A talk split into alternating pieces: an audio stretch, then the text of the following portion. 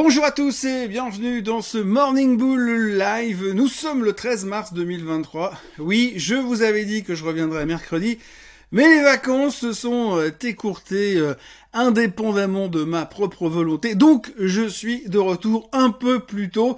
Et puis ça tombe bien parce qu'il y a plein de trucs qu'il faut qu'on parle aujourd'hui. Enfin surtout un truc puisque depuis quelques jours, eh bien la seule préoccupation du monde libre, eh bien c'est l'affaire SVB euh, à la Silicon Valley, cette fameuse banque qui est partie en vrille la semaine dernière parce que finalement ça a été managé un petit peu n'importe comment. Donc c'est le sujet du moment puisque ce week-end, eh bien Madame Yellen a sauvé le monde encore une fois.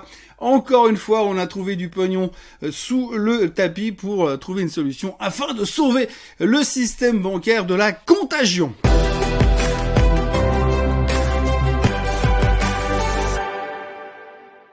Alors, ce qui est assez fou, c'est que ben moi, ça fait un petit moment que je suis dans la finance, donc j'étais là pendant la crise des subprimes. Alors évidemment, c'est pas pareil, c'est différent, c'est autre chose. On va pas faire des comparaisons stupides, mais ce qu'il faut retenir effectivement, c'est que de nouveau, on a une banque qui est partie en sucette.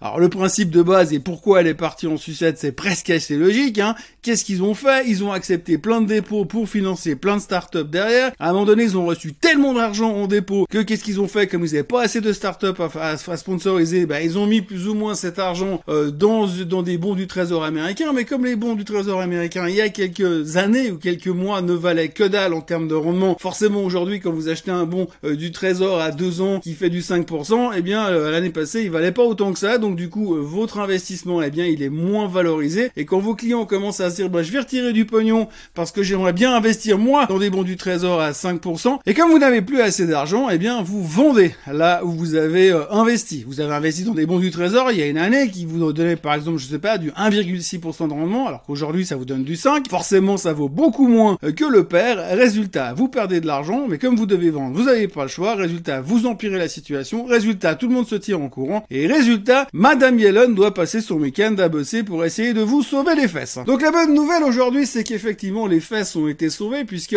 euh, le Trésor américain a mis en place un fonds de secours de 25 milliards de dollars. Alors vous notez la facilité avec laquelle on trouve 25 milliards quand il s'agit de sauver des banques. C'est un petit peu plus compliqué pour d'autres sujets, mais en tout cas, pour sauver des banques, il n'y a pas eu de problème, on a trouvé 25 milliards. Donc les gens qui ont déposé l'argent dans la banque SVB seront remboursés, puis on va voir ce qu'on va réussir à faire avec le cadavre de la SVB. Le problème, c'est qu'au passage, eh il n'y a pas que la SVB, puisqu'il y a aussi la Signature Bank, qui était très active dans les cryptos, qui a été fermée ce week-end. Là aussi, les gens qui ont déposé l'argent seront euh, baqués par l'argent du Trésor américain. Donc jusque-là, tout va bien. Enfin, tout va bien, sauf que pour l'instant, on n'a toujours pas trouvé de solution au plafond de la dette. Mais ça, visiblement, c'est extrêmement secondaire, euh, puisque la priorité aujourd'hui, c'est euh, de sauver le soldat bancaire. Alors quand vous êtes dans la finance depuis un bon moment et que vous avez passé un peu de temps dans les salles de trading, eh bien, on peut se souvenir aussi euh, de cette capacité finalement qu'on a eue en 2007, 2008, 2009, quand le système financier s'est effondré parce que c'était mal géré et qu'il y avait plein de produits structurés à noix que personne ne maîtrisait nulle part. Et eh bien finalement, de nouveau, hein, là on a vu euh, les autorités qui avaient sauté dans le train pour s'empresser de venir sauver le système bancaire et donc in extenso le capitalisme. Et ce qui est bien, c'est que finalement, euh, on se rend compte que, ben, quelque part, comme 15 ans plus tard, on est toujours un petit peu dans la même situation. Alors, ce qui est intéressant, c'est qu'on va me dire, oui, mais c'est pas tout à fait pareil, parce qu'aujourd'hui, les banques sont super bien capitalisées. Alors, c'est vrai, on a renforcé la capitalisation des banques ces dernières années pour éviter de se refaire un subprime numéro 2. Mais en recapitalisant ces banques, donc, on s'est rassuré, on s'est dit, on le sait tous, nous, professionnels de l'investissement, comme quoi, aujourd'hui, tout va bien, tout va bien, les banques sont super bien capitalisées. La question qu'on peut donc se poser, c'est pourquoi jeudi et vendredi, on a paniqué comme des lapins de six semaines parce que tout d'un coup on s'est dit oh tout le système financier va s'effondrer parce que la SVB Bank va s'effondrer. Alors qu'au fait la SVB Bank, euh, vous pouviez interviewer n'importe qui jeudi soir en Europe, même aux États-Unis. Je pense qu'il y en avait euh, un sur 100 qui savait ce que c'était la SVB Bank. Bref, peu importe. Aujourd'hui, on a eu peur de la contagion, mais ce week-end, ça a été réglé parce qu'encore une fois, le Trésor américain est parmi nous. C'est notre sauveur, c'est un peu notre réga euh, du moment et ils sont venus euh, nous sauver les fesses. Résultat, eh bien, encore une fois, on est plutôt serein de ce côté-là. D'ailleurs, durant le week-end, on a même Goldman Sachs qui s'est empressé de venir nous dire qu'il fallait immédiatement racheter le secteur bancaire parce que c'était complètement aberrant les prix que l'on traitait sur ce secteur, euh, sur des sociétés aussi bien capitalisé. Donc, ce matin, tout va plutôt bien, même si on se dit que finalement, les banques ont un peu le même business model que SVB, qui sont un petit peu euh, trop concentrés sur les mêmes typologies de clientèle ou les mêmes typologies de, de gestion, on va dire, eh bien, il va falloir commencer à les regarder. Et c'est vrai qu'on commence à sortir des listes en disant oui, celle-là, elle pourrait capoter. Oui, celle-là, elle pourrait capoter. Alors, la bonne nouvelle, c'est que les dépôts des gens, des clients qui sont dans ces banques sont visiblement assurés par le nouveau fonds de soutien mis en place par le euh, Trésor américain durant le week-end. Après, il y a un autre truc qui est assez intéressant, euh, qu'on voit assez régulièrement dans ce genre de catastrophe bancaire, c'est que finalement, les executive managers s'en sortent toujours plutôt pas mal.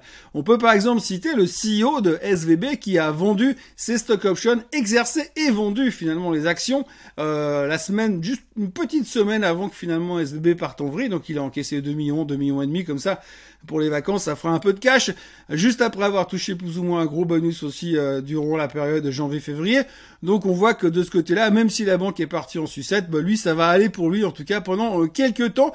Et puis on a aussi à noter quand même un monsieur qui s'appelle Monsieur Gentile. Alors Monsieur Gentile, il est Chief Administrative Officer à la SVB. Enfin, il était euh, Chief Administrative Officer à la SVB, mais au-delà de ça, il faudra quand même noter que ce monsieur a également servi comme CFO euh, chez Lehman Brothers jusqu'en 2007 et avant ça, il avait servi comme top manager chez Arthur Anderson. Donc le mec, il a quand même fait depuis ces 20 dernières années trois des plus grosses faillites du milieu économico-financier euh, ces dernières années. Donc c'est assez impressionnant pour être euh, pour être signalé. D'ailleurs, moi je vous recommande de vous connecter avec lui sur LinkedIn parce qu'on ne sait jamais, comme ça, euh, la prochaine fois qu'il ira dans une autre banque, bah, vous saurez là où il ne faut pas acheter, là où il ne faut pas investir, et peut-être là où il faut même la shorter. Ça pire Donc voilà, ce qui est assez intéressant ce lundi matin, c'est qu'il y a strictement rien à dire. Demain, on va parler du CPI, parce qu'il y aura la publication du CPI aux États-Unis. Alors là, on va revenir sur notre thématique de l'inflation,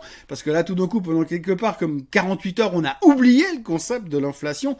Mais là, on va y revenir, et on va revenir dans notre thématique de hausse des taux. Alors, ce qui est également intéressant, c'est que toujours chez Goldman Sachs, ce matin, cette nuit, on vient d'apprendre que Goldman Sachs a révisé sa prévision de hausse de taux pour le prochain meeting de la Fed. Et tenez-vous bien, eh bien, dorénavant, la hausse de taux attendue par Goldman Sachs pour le prochain meeting de la Fed du 21 et du 22 mars, eh bien, c'est 0%. Selon eux, la Fed ne peut plus se permettre de monter les taux puisque indirectement, la hausse des taux rapide a mis en difficulté certaines banques du système. Sous-entendu, si ça continue à monter en direction des 6%, il n'y a pas que les petites banques paumées au milieu de la Silicon Valley qui vont avoir des problèmes. À discuter, à réfléchir, mais c'est en tout cas ce que Goldman Sachs est en train de penser dans un premier temps. Alors c'est assez intéressant puisque finalement la semaine dernière, avant l'histoire de SVB, on avait eu le témoignage de Monsieur Powell qui nous disait qu'ils avaient plus vraiment le choix et qu'ils allaient potentiellement pouvoir devenir agressifs encore un petit peu. Donc on était en train de presser gentiment un 0,5% le 21 et le 22 mars. Et puis là tout d'un coup on est en train de parler, enfin certains sont en train de parler de 0% parce que finalement, il faut quand même sauver le système bancaire. Voilà, donc ce qui est assez intéressant, c'est que finalement, quand j'ai commencé dans la finance il y a des années et des années et des années, euh, mon premier chef euh, m'a dit euh, Thomas, il faut que tu apprennes une chose, c'est que dans la finance, eh bien, on apprend à rien du tout et on oublie absolument tout.